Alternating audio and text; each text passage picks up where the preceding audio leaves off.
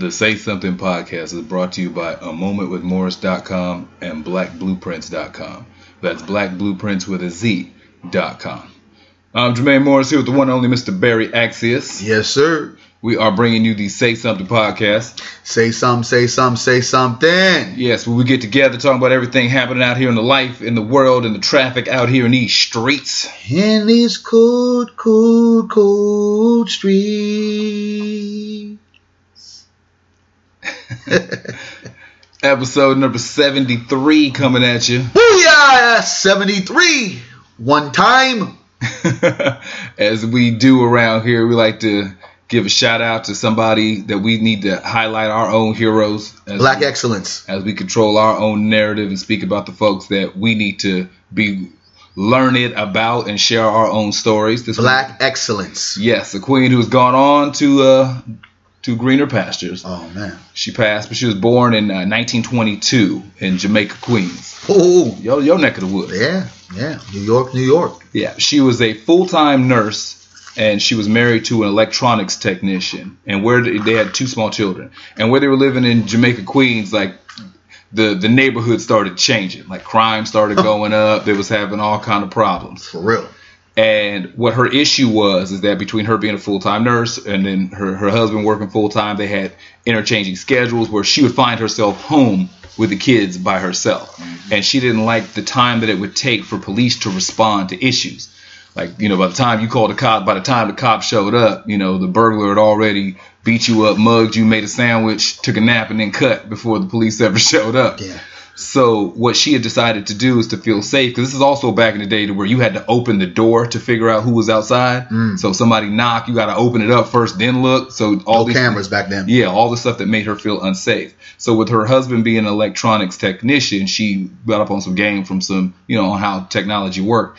And what she formulated was what is now the blueprint for closed circuit uh, security system. She invented this herself. And so what she did is she put four peepholes in the door with a camera that used to slide through each angle that which could be seen on a monitor, a television. Now this is in 1966 she did this to where the camera could look through all four peepholes and it could be seen on a monitor in the house. She even had it set up that the door could be unlatched by remote control from inside the home.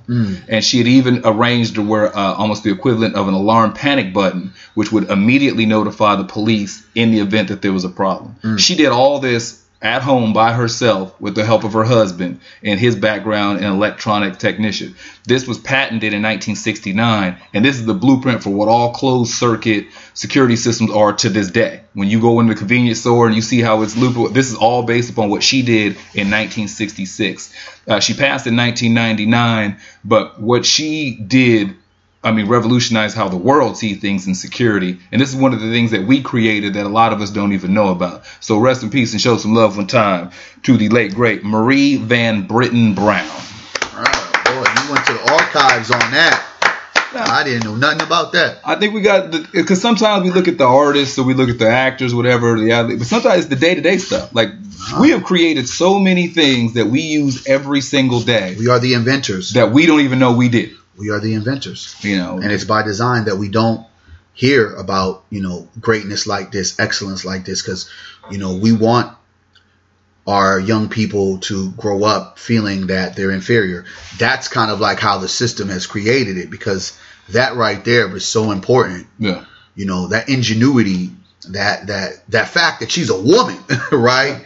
Um a black woman in, in from queens that's just remarkable and you don't hear that you don't hear these stories yeah. so we thank you for the, the Black Excellence uh, uh, corner that you've uh, submitted to Oh, I think our it's a- fine show. Something, I think it's important. say something. Oh yeah, no, it's, it's excellent. It's not only excellent, it's important. But I wanted to know that nephew. Did you know that? See, we got our nephew. I got nephew in the building. Yes, a college student. He's on the camera for the live, but uh, it's coming down to the stretch. 2018 is about to be out. Yeah. And 2019 is about to be here. What are some of the things that you're looking at, brother, um, in your 2018 window that you're trying to make sure doesn't come back to 2019? Uh, so the way that I work every year, obviously I wasn't born January 1st. So I would say that my well, I mean, Jesus wasn't born December Well, no. 25th, and people still celebrate. yeah, so but I'm saying for me, so when I look at New Year's, I use my birthday as my New Year. yes, no doubt. So that no that's doubt. like my calendar No year, doubt. and, and that's so, the start of your transition. Yeah, yeah, that, that's my that's my yearly benchmark. And so I look at uh, the decisions that I made, what carries over, what didn't. So some of the things I started implementing the last maybe the last four or five months. I've changed the way that how I kind of do things You're looking kind of slim. You look like you've been working out. a little bit. How I allocate my time, my resources, where I allow my energy to go. Uh, at this stage of life, I don't really entertain too much stuff I don't want to anymore. sir. Yes, uh, no has become my default answer. So, So so it's a very important word. Yeah. 2019, um, as you folks knock on that door, understand no is very necessary. Yeah, so I, I, I'm very mindful about where I need to be, what I need to do.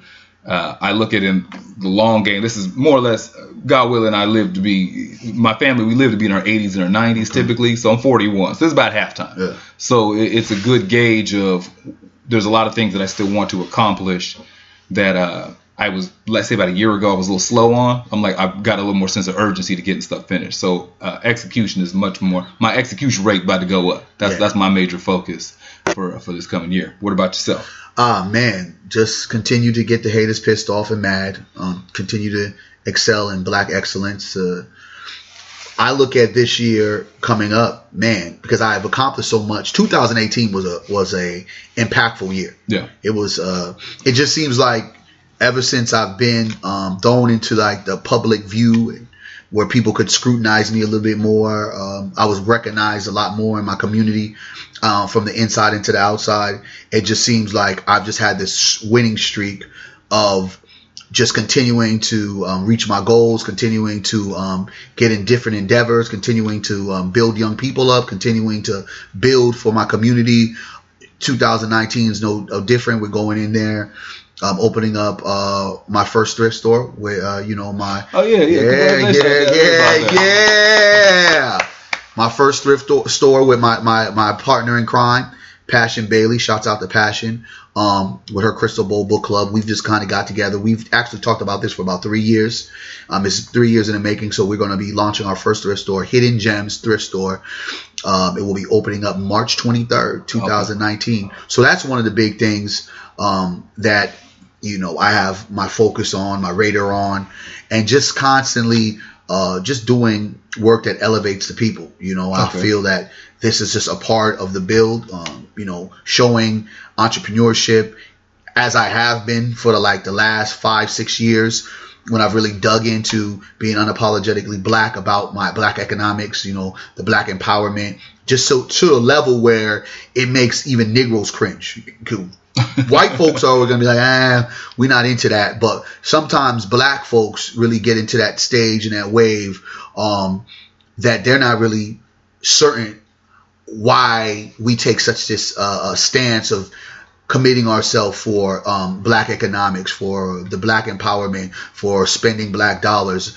Of course, the Black Friday event with me, my crew, the Black Friday Coalition, we did the uh, the Black Friday event on that day after Thanksgiving was just such a powerful event. Yeah. So we're going to be doing a lot more of those kind of pop ups, those events, like something in uh, Black History Month in February, making sure that we, you know, dig in deep to kind of show folks like you know i know they give us a month with 28 days but it's 365 Yeah. but more or less my year um, 2019 is going to be really more um, focused on the economic build as well as other ventures that i have for me personally making sure i get my youtube uh, page back up running like i used to have it before before i got into this collaborate collaborative with everybody and i think i'm going to slow down a little bit with some of the collaboratives. I don't think that um, every collaboration necessarily is a positive or is impactful for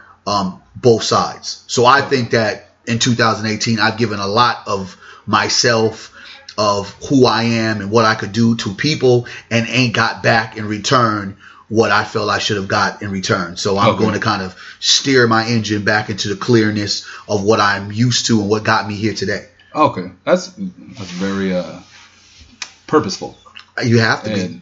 And I think that that's important because we, we say it all the time, you know, in, in life that you got to be focused, that you got to be driven, tell everybody, you know, to, to step your game up, to, to, to do all those types of phrases, whatever's the cool phrase for that given Yeah. season. Well, I think I think it's also for folks in 2018. If you was winning, keep winning. You know, like Yeah. don't switch up, don't change up. Like I go into 2019 with that same attitude. I'm gonna keep winning. I'm not gonna go back to well. Let me change this up. Let me change that up.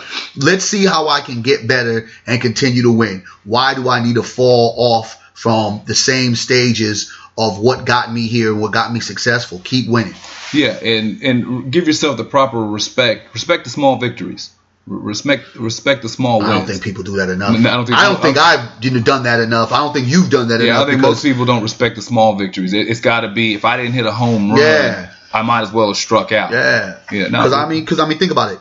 We're going in 2019. We're going to our fourth year of our manhood Mentoring mentoring, conference. This how we do it. Yeah, get, come on, come on.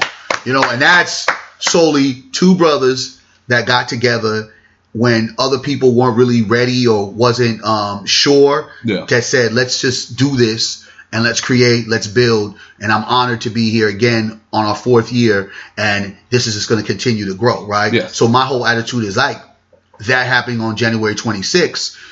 We got to keep winning. Like, why do we switch out the format? You know what I mean? We just need to kind of, you know, tweak a few different things and then put things in perspective on what worked, what didn't, but what actually made sense. And let's continue to make sure it makes sense because these young people need it. And what I've seen from what we've done, I've watched other people now jump on the bandwagon, and I'm not knocking it, but now other folks have caught the volume of the things that we've done, and now they're um, creating their own lane with the kind of programming or the conferencing that we've already put together. Yeah, and and that that's what is it? Uh, imitation is the highest form of flattery.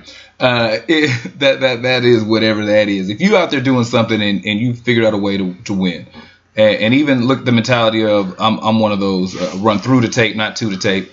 So as you finish off the year, don't don't let your foot off the gas. If you got sir. something that's going, uh, you're supposed to finish strong. If you assess what's working, keep what does, throw out what doesn't. Respect the small victories, appreciate the small wins. Uh, grow. Mm. I, I- I think that, that that's a huge one. That that the the growth and evolution of whatever it is you're doing. And when we see people out there publicly, you know, using celebrities or stars is the easiest gauge because it's the most relatable for most people.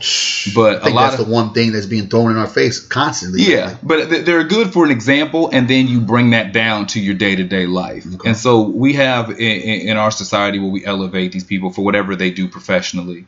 Uh, we like to look at them and say, this is the standard of what this is. This is what keeping it real looks like, or this is what keeping it fake looks like. Mm-hmm. Like this is this this is the dude who like this is the dude. When I talk about this real man, this real woman. This is uh, I want somebody like you know get, I want a woman like Phylicia Rashad. Mm. You know Claire Huxtable. If you can get a wife like Claire Huxtable, you know you you straight. There'll You be- can get a man like Barack Obama. yeah, there'll be women out there they want a man like Denzel. Yeah, yeah. You know what I mean? Like they'll use so so A I so I get using. Uh, they ain't saying Bill Cosby no more. Nah, but you nah, know. nah, nah. You could, Yeah. you could get Claire Huxtable with Yeah. Denzel. You, you, Phylicia Rashad, Denzel. You gonna have some. I want a some- man to do me like Bobby Brown, right?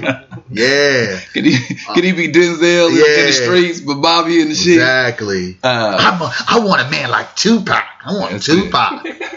Just saying though. I mean, that's what they said. I know, I get it. So I mean, had us brothers running around here trying to get thug like tattoos on their stomachs, sadly, beer bellies and all. Some did. and some did. Some did. I, I've seen some bad, bad, Bad tattoos? kitchen table tattoo work Oh, out there. man. But I, I think that something we want to look at is we we closing out on this year and that we we kind of seeing what's happening and a just a lot of fuckery. a lot of that. And so something that was kind of making me think we we use certain phrases a lot. Mm-hmm. And so uh, a phrase that gets two phrases that get used regularly in our society is cooning Cloning, and selling out. selling out, and you know, as folks who have listened to our show regularly, Yeah. silly ass Negroes, but we'll get that to We'll that get later. that We'll way. But so so one thing when we say somebody's cooning, that's when they kind of you know put down one group to elevate or make comfort of another. Yes, sir. that's one thing specifically. But the selling out part is where the question marks come. Because it's real easy to say that somebody, well, man, he, he sold out. He didn't keep it real. And we Or- talked about selling out a lot with Kanye. or Go she, ahead. you know, she she sold out for this. But is it everybody selling out, Mm. or are we not is, is is selling out not as big as a deal as we like to think? Mm. Because there's a few examples that have happened in the news, but let let on the the, the day to day. So one thing specifically, so the, the young brother Andrew Johnson, he was a teenager in New Jersey. Mm. If you see the the news story, he was a wrestler who wrestling was is big for him. Yes, sir. like he's a teenager. Um, it- wrestling may not be anything to your world, but for whatever your thing is, it, This is could- not WWF. no, this is this well, is high school wrestling. But he could have easily been captain of the football team. He could have been uh, debate club. He could have been student body president. Whatever that is, is what it meant for him. Yeah. So it was that important to him. This is what he went to school for, practice, train for. And right before a match, uh, he was told that his dreadlocks, in their quote unquote unnatural state of his hair, he couldn't compete that day. So he would either have to cut his hair on the spot, like right then and there, or he'd have to forfeit that match and lose. Now, for some people who don't think, well, it's just a match, forfeit, just go home. Like I said, you're captain of the football team, you're going in the homecoming game, and they tell you you can't play or this. You've been leading the debate team or the chess club. All is the big day. You can't compete. Like you got to equate it to whatever it is for you. Science fair. You done worked on this project for six months. Oh, you can't subject yours unless you. So he decided in the moment that he, because wrestling is what he had been focused on, he had his hair cut right before the match. Now he I don't think he decided. well, he was he decided. well in the state that he was in at the time. He, he was uh, coerced. he, he was. Well, that's, Yeah, that's my point. yeah. That's my point. So in the first off, he was still a child. There's that no Yeah. decision. How old is he? What, been 17, made- something like that. 16, 17. That decision shouldn't have been made on the spot without uh, his parent being notified, Most adult definitely. supervision, any of that. It was wrong across the board. But in the moment for him and his decision making, wrestling was that focus for him. The dream that he had, he wanted to compete. The idea of getting, because on paper he would have been beaten by somebody who didn't actually beat him. Mm-hmm. Like all those things going through his head, he g- got his hair cut to compete and play. Now, for a lot of us, we're like, that's not that big mm-hmm. deal. But how many of us do that in day to day life? How many of us find ourselves in situations that go against something that internally messes with us mm-hmm. For, for, for something that, that, that we want to do? That's most black people in America. Well, that's what I'm talking about. many- that's most so black so, people so in that, America. that's my point. Yeah. If it's most of us, is it selling out? Well, I mean, I think first of all, with his situation, with the, the dreadlock situation, that's not sellout. That's not conforming. That's being pumped.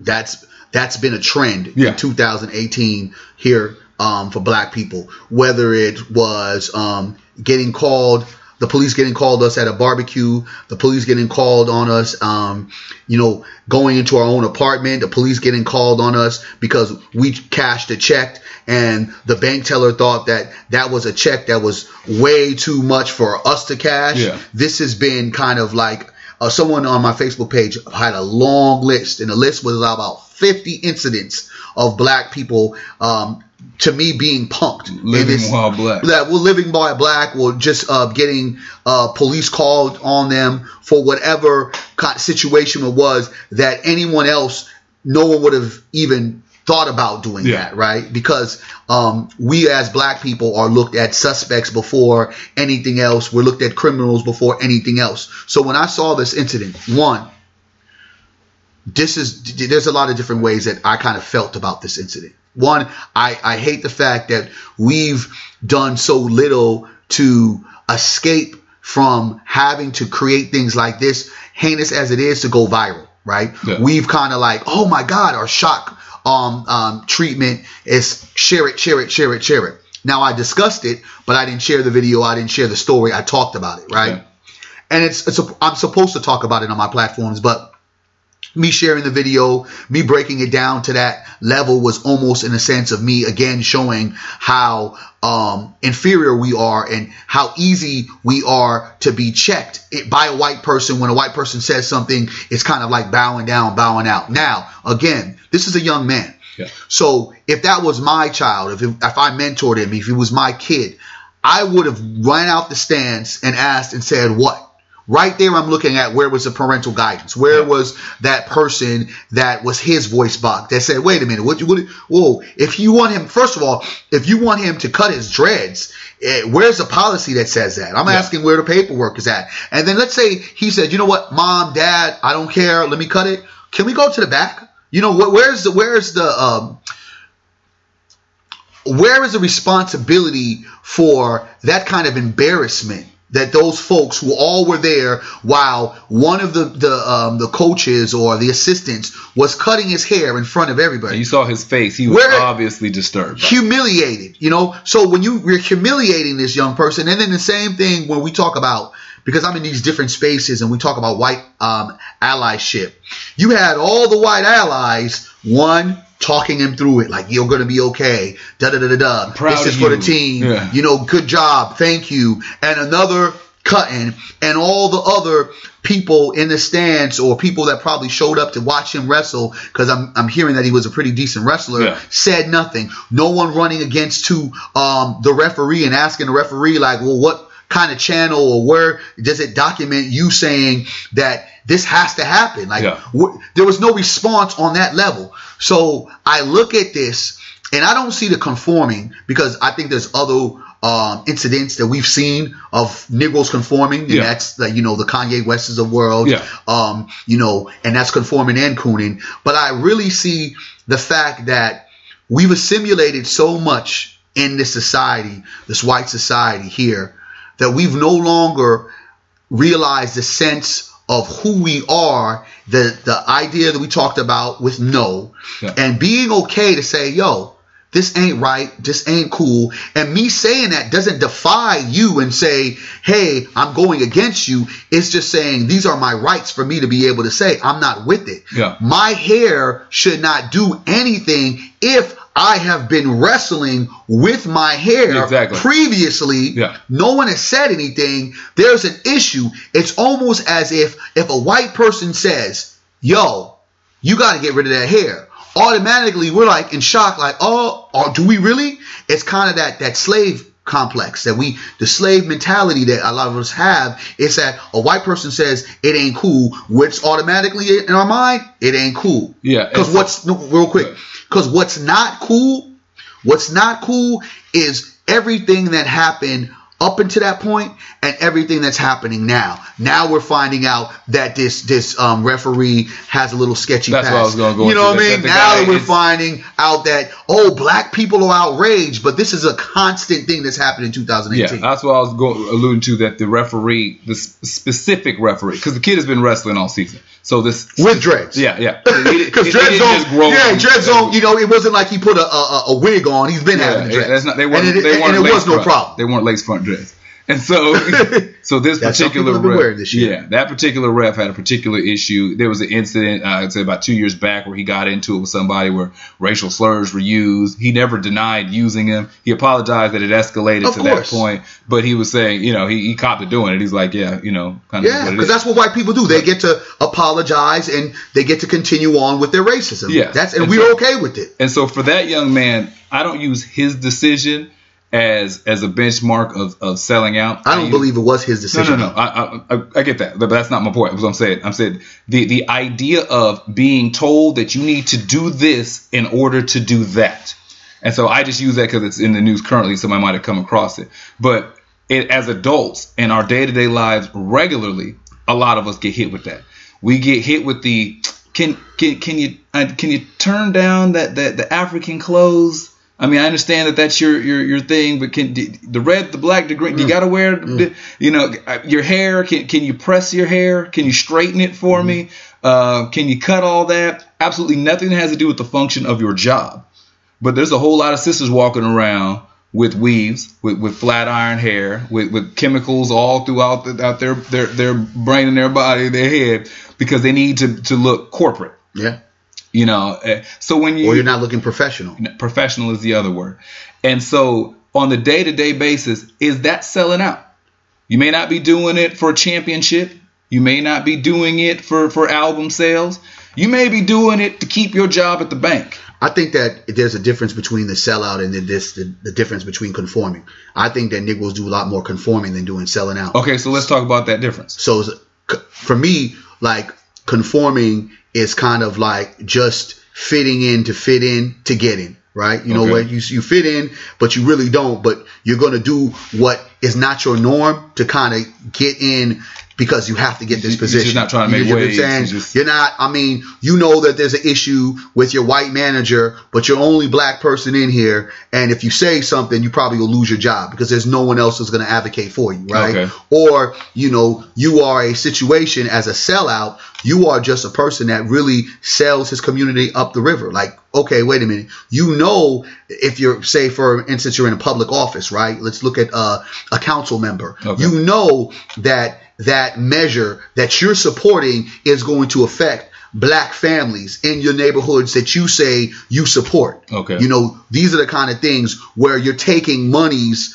from a system that oppresses black people. And the, the sellout Negroes aren't just um, Negroes cooning in, in the government. The sellout Negroes are the same Negroes that are selling poison in our community. So be very clear. That to me is a sellout as well. When you know that these devices, you know that these things that you continue to sell to your people are going to get us addicted or are going to get uh, uh, more crime in the community, but you do it because of your own selfish reasons. To me, that's a sellout.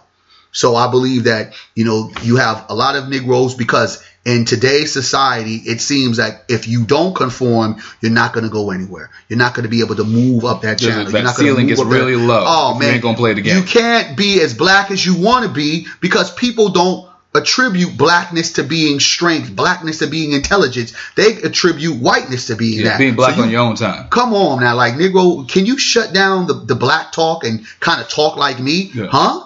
so when a motherfucker conforms to switching up their tone because they want to appease white people or people in their office in their system, that to me is conforming. Selling out is a whole different situation. And it's like you have a balance of the two, but I see like a Kanye West to me is a little bit of a conformist as well as a sellout because uh, uh, uh, black people have stood and said, we're not following this whole Donald Trump situation. I don't care what he does on the back end, but the reality is, Kanye, you don't need to be wearing a hat.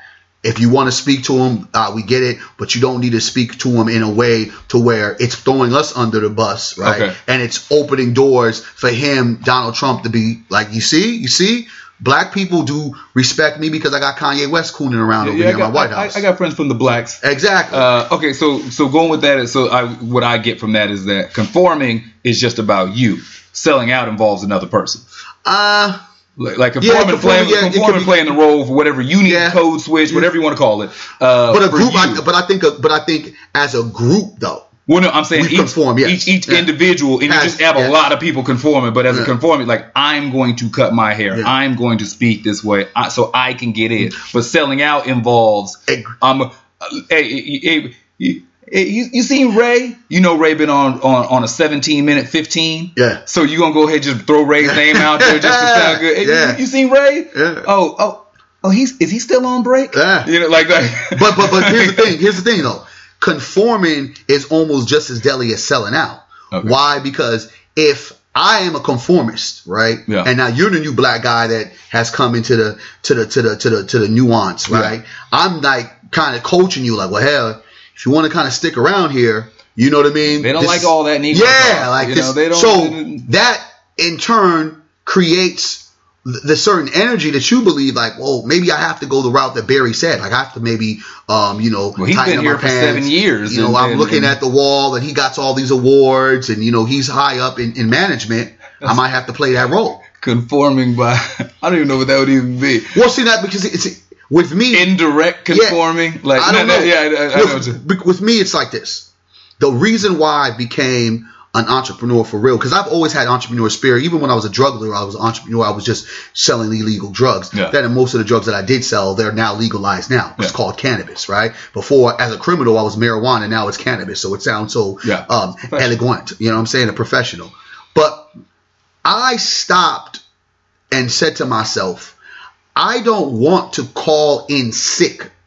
That's why I created for myself. Okay. Because I didn't want to conform. I didn't want to have to do certain things that I was out of my character. I didn't want to have to go back and forth with people that I thought were um, less qualified, didn't have the intelligence or didn't have the know-how in the field that I was in. So, you know, they would want me to be this way, but Yeah. Barry can't be that way. Barry's going to be this way. For me to be true to myself, I had to create my own thing. You know, and so when as I created my own thing, that gave me more of the freedom. One thing that I loved about what my brother LeBron James said, who's becoming more and more of one of my favorite athletes of all time, it's he said about because he was talking about on his um you know one of his his his TV show an idea that I think he's took from us, but we'll talk about that later. Um, he was talking about the NFL owners have the slave mentality. Yeah. And I would like to say that not only the NFL's owners have a slave mentality, but I feel all um, owners uh, that are running a bunch of black men, whether it's basketball or NFL, have some kind of slave mentality. Yeah. Some may give you a little bit more leeway, and others may have a little more of a If you're in a profession where you refer to the person at the top as an owner, yeah.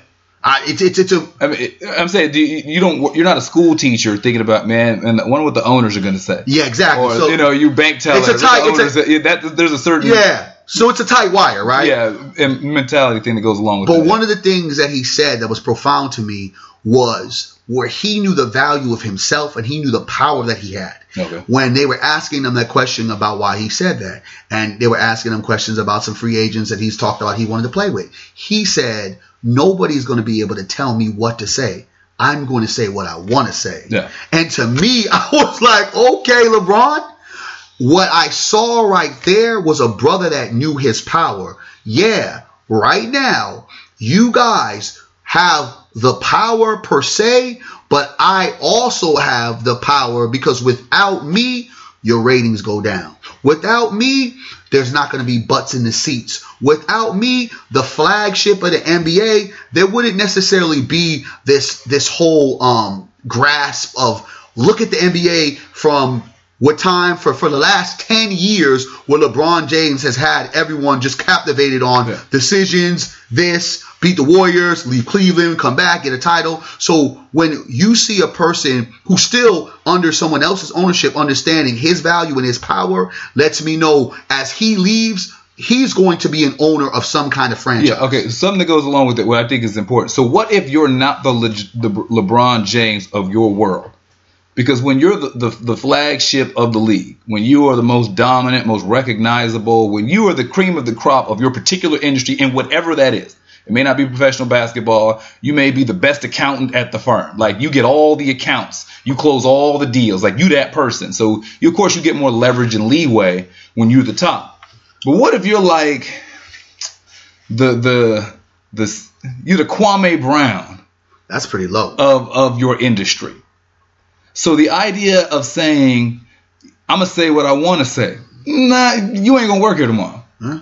That's the risk So you have to take. So uh, so when we start saying stuff to when you're the, the elite, of course you got more more more credence. But some of the elite things. don't even say shit. No, I, I, I, I get that. But so now, if you're not, you are you are the C minus to B minus bracket Mm-hmm. of your respective industry.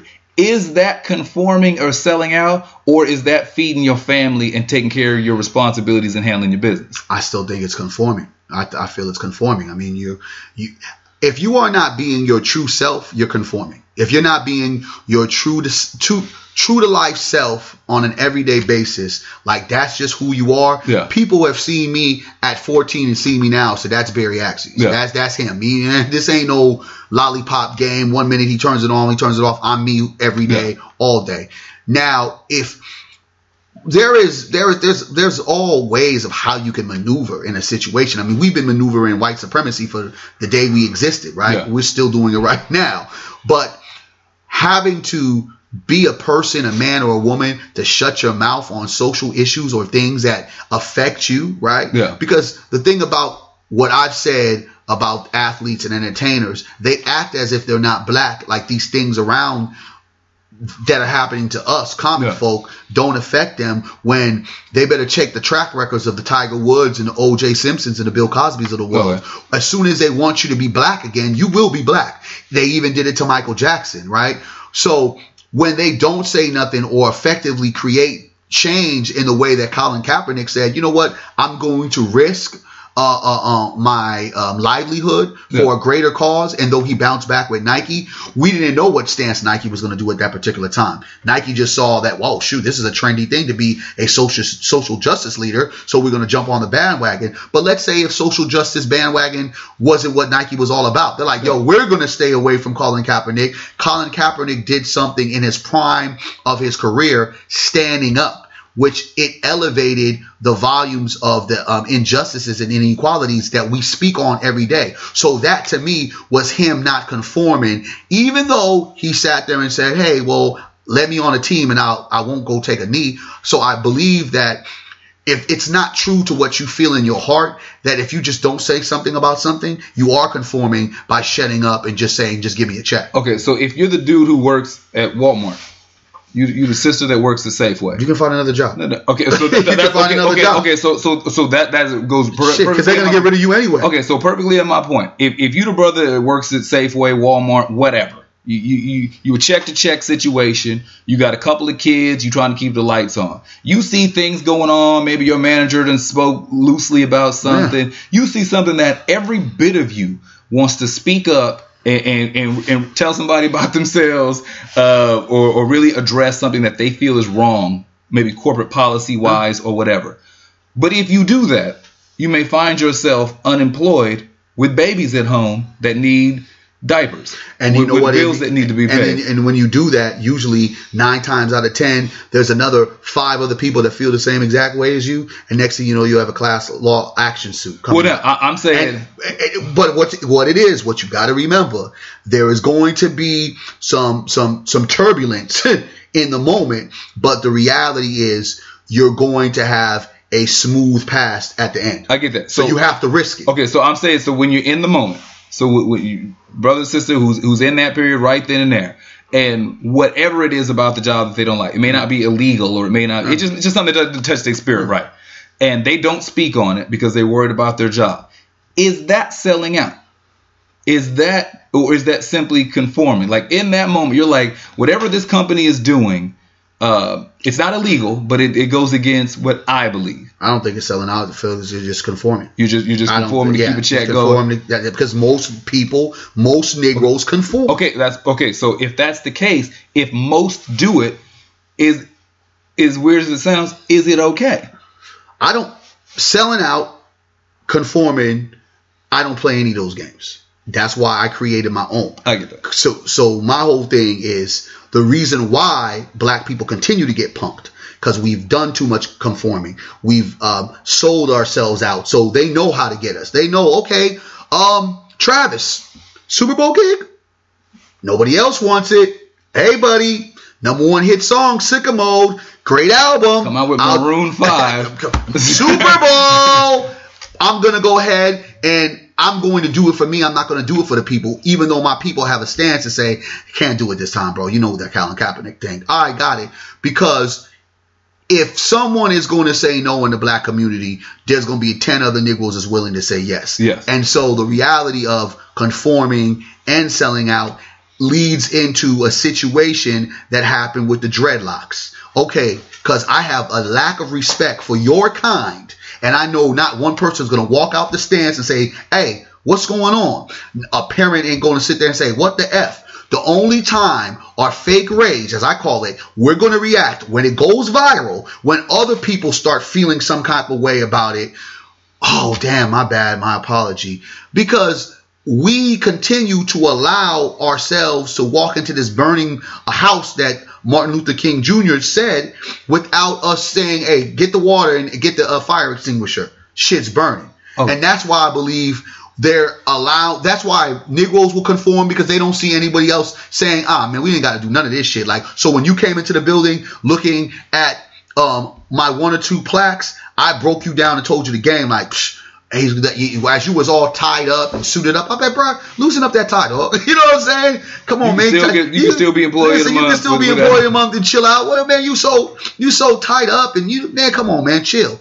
We have adopted white behavior to the point where white acceptance is so valuable to us for our survival that black people believe that right thing to do is the white thing to do and that's the biggest problem Okay, so take it a step further. Let's just say this is not the, the, the racial component. Okay, you remember uh, Low Down Dirty Shame?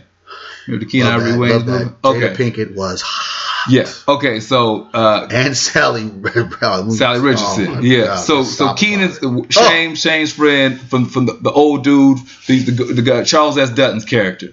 Oh, he was Son, hilarious. Sonny. Ro- uh, Sonny Rothmiller. Yeah. Oh, Sonny Rothmiller. So at the end when they broke that down, he's like, you know, you, you sold out the whole unit for the money. Like you, because he was like, that was the whole big breakdown Yeah. how Shame, Shame got sold out for the money. And Sonny said something to him in that movie, which stuck with me because I saw it so often in life as an adult. It led to all that their best friends in the unit got killed. Shame got framed, and he said he looked him dead in the eyes and he said, "You sold us all out for money." Sonny looked at him. He said, "It ain't about selling out. It's about getting paid." And that is a mentality that I've seen a lot of people have. That it's not even they don't even take it to let me conform into this system. It's money over everything. Yeah. I got to get mine and you get yours. I gotta get mine. You gotta get yours. So where do we weigh those people next to the ones who are selling out for the cause? So there's some who sit there and say, I'm gonna sell you out for, for the system. I'm gonna mm-hmm. sell you out for the man. Other folks is I'm willing to sell them out too. I'm willing to sell everybody out Well, for a it's dollar. just, I, I just greed. I mean, Do we put those all in the same group? yeah, put them all in the same group, man. Put them all in the same group and get rid of them. I mean, it's just greed, brother. I mean, just it's just real. Reality is what it is. Well, I, I'm just because I think that we, we we put more negative stigma on a sellout or on a coon than we do on a money over everything. Because we'll we'll glorify money over everything in our culture. we celebrate it. Yeah, but we'll sit there and say that a sellout or a coon is the lowest person on the planet. But I see, but see, That's why I'm asking to talk My about. My thing is like this. I believe somebody that does it for the love of money is also a sellout as well. You know what I mean? I think that there has to be principles. I I used to do things for the love of the money and I was selling on my people and I had to realize to myself like, yo, it's not the right move. So I had to kind of say if I want to be looked upon as that person or I want to be looked upon as this person, I am not fueled by money. I'm not fueled by the slave man's um, rendition of power. You know, when you look at every damn bill that we have, it's a slave owner or, or a Negro, Mm, slave or trader a slave trader, card. whatever. You know what I'm saying? It was, it's you know, you know, you have Abraham Lincoln that they try to parade that well, saved us from slavery, which is a lie, is a Yeah. joke. Um, he just saw in in that moment that shoot, this would be the best thing for his people. you know what Yeah, I'm he saying? said, if, if in order to preserve the union, I have to release a half Yeah. half the slaves, I will. Yeah. But if in order to preserve the reunion, I'll keep everybody slave. I'll do that too. Exactly. Like, so it was I'm like, just- I I'm mean, gonna make the business It wasn't. move. It wasn't like I want to have all slaves free. No, it wasn't that. And that's and but the storyline is something different that Yeah. we're taught. You know what I mean? Well, white people were like, well, Abraham Lincoln let you guys go. But going back to this, the preference of um, conforming and selling out. The unfortunate part of it, niggas conform every day, niggas sell out every day, and it's all because of the power and the acceptance I feel of white supremacy. The, the idea of being okay with Billy Bob, Sandra J, and, and, and, and Leonardo instead of worrying about Malcolm and Antoinette. Because Malcolm and Antoinette are on that, that they're not on that, the, the threshold that these others are. So that's kind of like I want to get where they're at. And so in order for me to get where they're at, I have to jump and leap over you. Because if the Negroes understood the game, the drug game, I've watched the most uh, conforming, the most selling out, killing each other for crumbs and end up getting killed yourself. or when somebody gets bagged, snitching on each other Yeah. to say, oh, instead of life, you're going to get 40 years. It's like, oh, okay, well, give me the 40. But we'll knock off five years for everybody you give up. I- So so there's so many different facets that come into that. Okay, but so sticking with that, so the people who were who were talking, because this I think this goes nicely into uh, the Chris Rock situation. Okay. If you if you haven't heard about I it have known, I don't know nothing. This is a surprise. So comedian, actor, director, all that stuff. Chris Rock, he's up for a Grammy for his latest stand-up Tambourine. Like he, he's, he's I'm just saying, just a, just setup. Mm-hmm. So uh, a video surfaced from a few years back. It was an interview held with Chris Rock. It's so funny how all these interviews and tweets and things just Oh, resurface. It, just never goes crazy, away. man. Once you do something on camera, it, it, it, it you do something on the internet, it never goes away. Yeah. And so uh, there's a whole lot of shelved archive stuff just I'm for people sure. out there, shows that never made it on the air. There's a whole lot of stuff out there. And people just push it out. Yeah, as soon as it makes sense. And so it's Chris Rock, Jerry Seinfeld, uh, uh, Ricky Gervais, and Louis C.K. sitting out having this conversation. Louis C.K. isn't that the go- this guy? is this is yeah. So this is this is before he was in trouble. This is this is a couple years back. but this is why he was in trouble. Yeah. So well, this is what it goes into, and it's the use of the N word. And so you have Chris Rock, who who notoriously uses it throughout his, his Yeah. stand up, and you have Louis C.K. who uses it. And so he uses it. Yep. And so Chris Rock and Louis C.K. are using it in exchange with each other on TV. on TV. Ricky Gervais, if you know, he hosts like Yeah, a lot of the, the yeah. well for folks. CNN. he- he's the uh, he does a lot of the award show Mm-hmm. stuff. Um, accent. He, his big claim to fame is roasting the celebrities in the crowd when he hosts events and stuff. And so he says it in reference to Louis C.K. and Chris Rock saying it. Jerry Seinfeld is the only one who looks uncomfortable. He says, "I don't use the word at all. I don't use it on or off stage. I, I just don't think there's a place for it in my life." That's Jerry Seinfeld. Smart statement. move. So he's the only one who has just definitively removed himself from the situation. So the question then was coming up is about Chris Rock because he's in a conversation with three white men, and two of which are are going back and forth with him using the N word, and he seems completely unfazed and is more or less co-signing the use of it during the for, the, the, the case of this uh, conversation in this interview. Conforming, selling out, cooning, just don't care. Cooning and selling out. you know what I mean? Cooning and selling out. He's already conformed. He's already where he needs to be. He's already done what he's had to do. Um, and in particular, I think a lot of these so-called artists that represent us, whether they're on the comedic side or um, you know just uh, the full-length actor that is you know on the serious side of of, of town, not just saying jokes. Um, they do weird things once they are praised at being black, Yeah. but then as they come up and become mainstream, it's almost like their blackness washes away. So as they portray a, a, a, a certain blackness, it's almost kind of like that running joke where, you know, it's kind of like, oh, look at how he does that black joke. Oh, it's so funny because now he's in the in crowd. So it's almost kind of tap dancing for his, his, his white celebritons. So what was funny, not to cut you off, the person who roasted Chris Rock the hardest for this, Wayne Brady. Mm.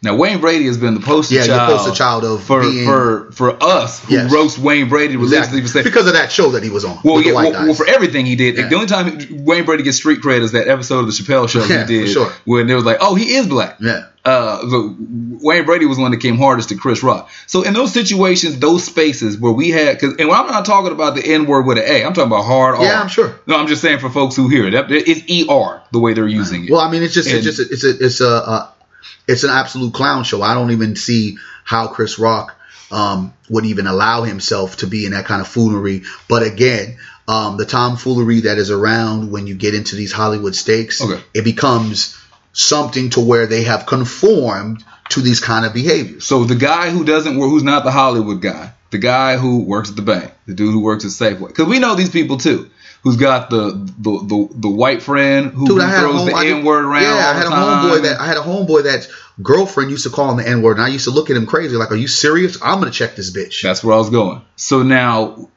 is that conforming? Because you don't need to fit. It's in being a silly ass Negro. That's what it is. It's being a silly ass Negro. So when we have non non black Nah. friends who throw the word around, use the word, and however let me let me let me, be, let me be very clear. The use of the N word should not even be used by us. Now, if Negroes want to come up with some kind of solution and some idea um, of why they want to do it, it's in um, you know what is that? They want to say it's a show of brotherly love, Oh, the old Ethiopian text whatever. all that. Yeah, yeah. I get it. Okay, so what? So be it. But back in my day, a white boy wouldn't dare even come close to saying that. I've had white partners that got knocked the fuck out, you know, friend or not, for even attempting to say the word or even having it uttered. And even had a friend that a longtime friend of mine, when we in, were in some conversations, he got so belligerent and he started saying that word, and it was like, we're done. I'm not fucking with you anymore. It's Yeah. not even cool because you know that that's the line that you're not going to cross. And he did it in a way where it was like, yo, I want your head. So for us because we've normalized this kind of conversation or this word, excuse me, uh, more or less, and empowered it and is given this kind of power to allow everybody. I mean, I walked at a movie theater one time and I heard Asians saying it to each other. Yeah. I saw some Arabs uh, uh, a few nights ago going back and forth, and I'm looking at, is there a brother around? And they're just Nope. saying it because we have now commercialized a horrific word and we have tried to balance it to where it seems like it's okay, but not understanding that it would be okay if they respected us outside of what the word was. Yeah. They don't respect us, so how can you expect anyone to not deliver those words with the kind of anger and the validity it was used before? Not saying that individuals are saying it the way they are, but I don't feel comfortable with any white person, any white person on TV or, or, or believing that they can get away with that word. I remember when um, Ice Cube had a situation with one of those comedian um, slash uh, uh, an anal- analyst. I forget which one he was. I think the dude on HBO or something like that. And he was basically telling them like, "No, that word, nah, you know, you can't Uh, do it." uh, Bill Maher. Yeah, and I think he kind of gave him a little bit of a pass as well. But I believe that because we've allowed this word to g- gain such a lifestyle of it's okay, and we not going back punching people in the face, that has made um, people become more bolder and punking us. you know, it, it- it's been it's been the word that's been okay because we constantly use it. Now the music is no longer lyrics with the N word. It's N N N N before a lyric even comes out. Yeah. You got uh, uh, black guys that will sit here and podcast have a, a, a, a you know other black people that they're talking to, but they have a few white people and they're blatantly using the word. And I'm like, so so what happens when the white boy says the N word? Y'all going to just be like, okay, because they're calling them the N word. Yeah. they're calling the white boy the N word. They're calling the white girl the N word. And to me, that's not cool. To me, it's conforming. To me, it's selling out. To me, it's being a silly nigga. It's all of those things above. Uh, because we have tried for so long to try to rectify that the um, poison of that word. And the, the poison of that word and the history of that word still remains to me to be the reason why we have not elevated.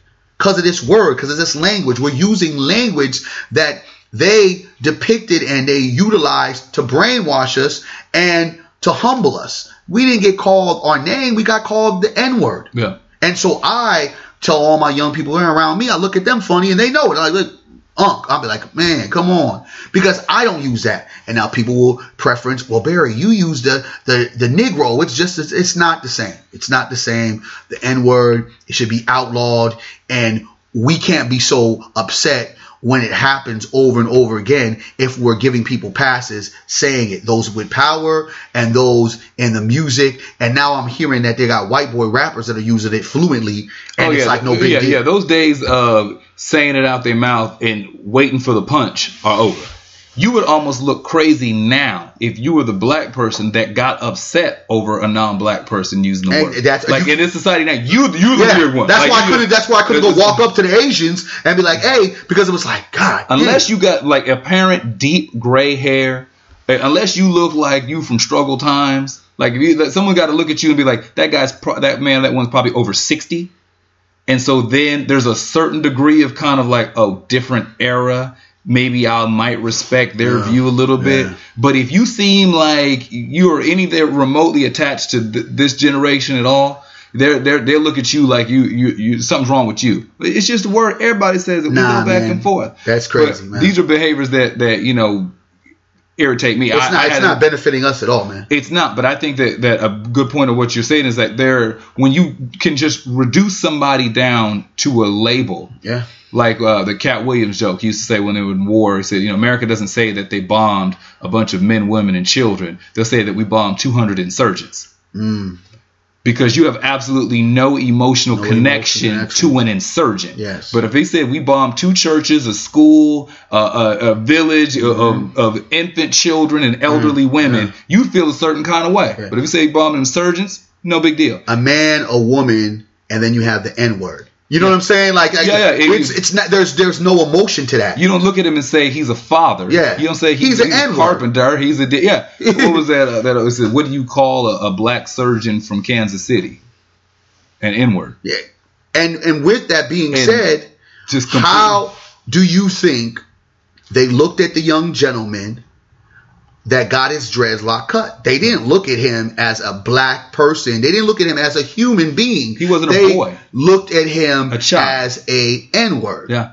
And you will do as we ask you. Cut your dreads or you'll lose. And you lose, you'll be letting down everybody else. But the reality is you lost because you let down yourself. And, And- that becomes a bigger And issue. had that young man sat there and said no, that would have been the greatest he- thing ever. He'd have been all 31 flavors uh, of Oh. selfish, Yes. Of, of solo. He's not Yeah. a team player. Can't be coached. He needs to be. He's difficult. He- Yes. He, needs. He's arrogant. Yes. He needs to be kicked off the team because he's not a team player. Self-centered, selfish, All that sort of stuff. He'd have can't been be coached. all that and all that label followed him. All those Look at him. negatives.